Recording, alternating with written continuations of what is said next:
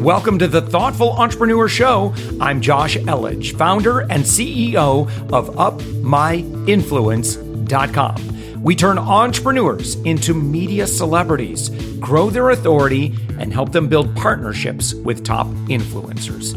We believe that every person has a unique message that can positively impact the world. Stick around to the end of the show, where I'll reveal how you can be our next guest on one of the fastest growing daily inspiration podcast on the planet in 15 to 20 minutes. Let's go. And with us right now, we've got Chris Meade. Chris, you're the chief revenue officer for uh, a product called CrossNet. Uh, and, and so, just first off, before we get going and kind of talk about what you do there um, and kind of the history, just in a nutshell, the, I mean, the best way to see what CrossNet is is to go to crossnetgame.com. Uh, but I'll, I'll let you explain exactly what it is. Yeah. Uh, so about two years ago, back in 2017, we invented a four-way volleyball net. We were up late one night, had about 200 ideas. We were checking off what could we invent, and four-way volleyball was the last idea there. And and what? No one's doing this, or what? Nobody was doing it. We did a quick Google search, uh, looked through the patents, was just completely available. Went to Walmart. We tied two volleyball nets together, and a year later, we had a final product that we were ready to sell. That's just amazing. That's one of those stories that you know people are going to be like, oh, why didn't I think of that? Yeah.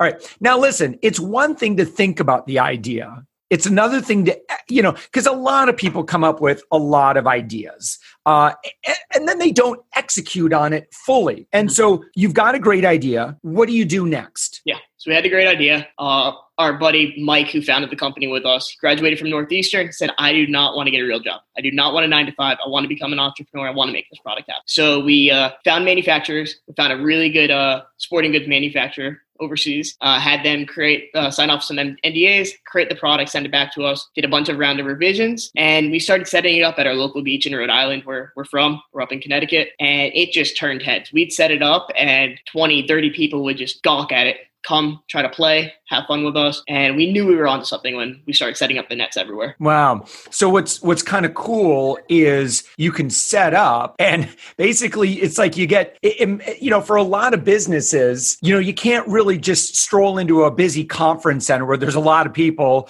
set up your wares and demo for free. But you guys could. Oh, like no one was saying hey you can't advertise here. Exactly.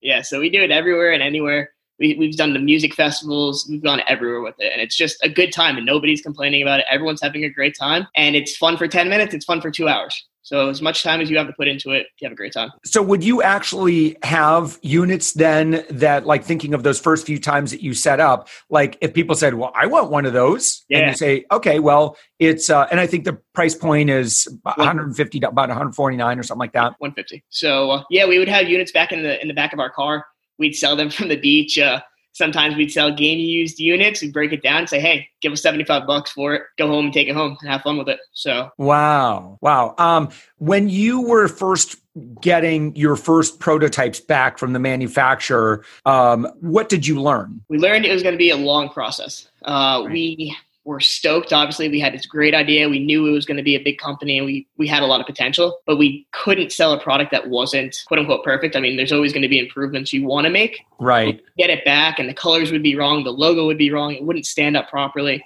Yeah. I'd say we probably did five or six rounds of revisions on it.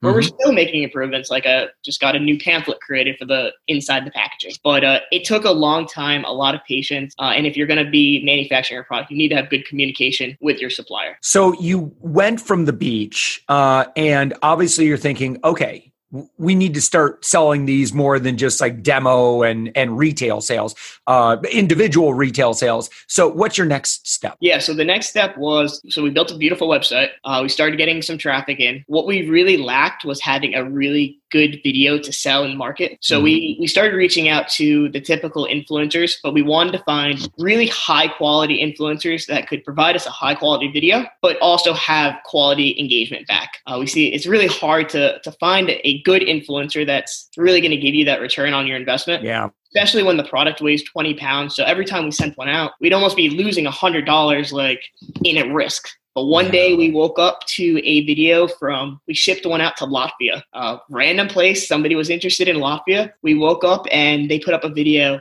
Was a Latvia Olympic team, and we woke up to millions of views, thousands of shares, and that was our first like viral video. Wow, wow. Uh, so, what do you do with influencer marketing right now? Like, what what is your process for identifying influencers, knowing who's going to be a good use of your time? Obviously, you know you've got it's not like this is free. This is, you know, when you ship out a unit to an influencer, a you don't know if it's going to work out and b i mean you just you have hard costs associated yeah. with every one of those. 100% yeah and we're self-funded completely so it's not like we had tons of money just to blow on influencers. But we really looked at who our target market was. We found that volleyball players love the game and moms love the game to buy for themselves and also their children.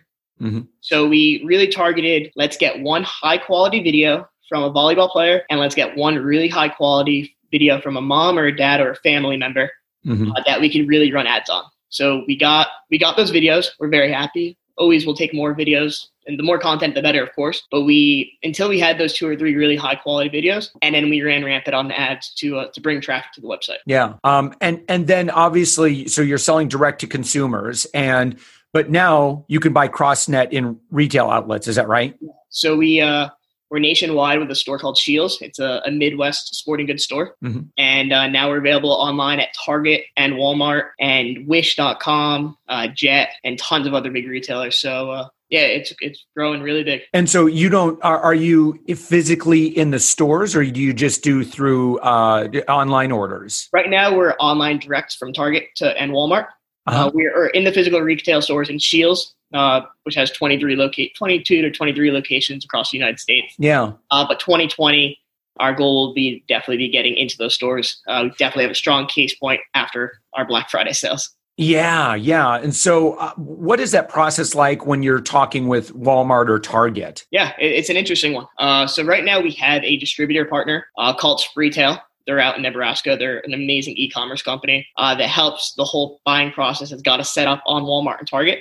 Mm. Uh, but there'll be a whole separate conversation to be had with the buyers that work at Walmart and Target to get product placement. So uh, we'll be trying to get if we if things go to plan, we'll be getting a few test locations, uh, getting probably eight to 12 units onto a shelf, probably get them into the test markets in the beach cities yeah. and see them sell out. Uh, we've had no problem selling out in the, in the retail stores. We get constant reorders. So it's just a matter of growth in 2020 is coming soon. That's awesome. And so um, what are now, obviously is when we're recording this, um, you know, we're kind of in the midst of the holiday season. Um, so what have been some of your bigger challenges um, this, you know, kind of ramping up to, you know, Black Friday, Cyber Monday, all that sort of thing. Um, and then now that we're in the midst of it, what what are you experiencing? Yeah. Uh, so right now, so we brought in a lot of inventory uh, for yeah. the holiday. Of course, uh, we actually purchased 7,500 units. So we wow. started just two years ago purchasing 50 units, and that was all cash from our bank account.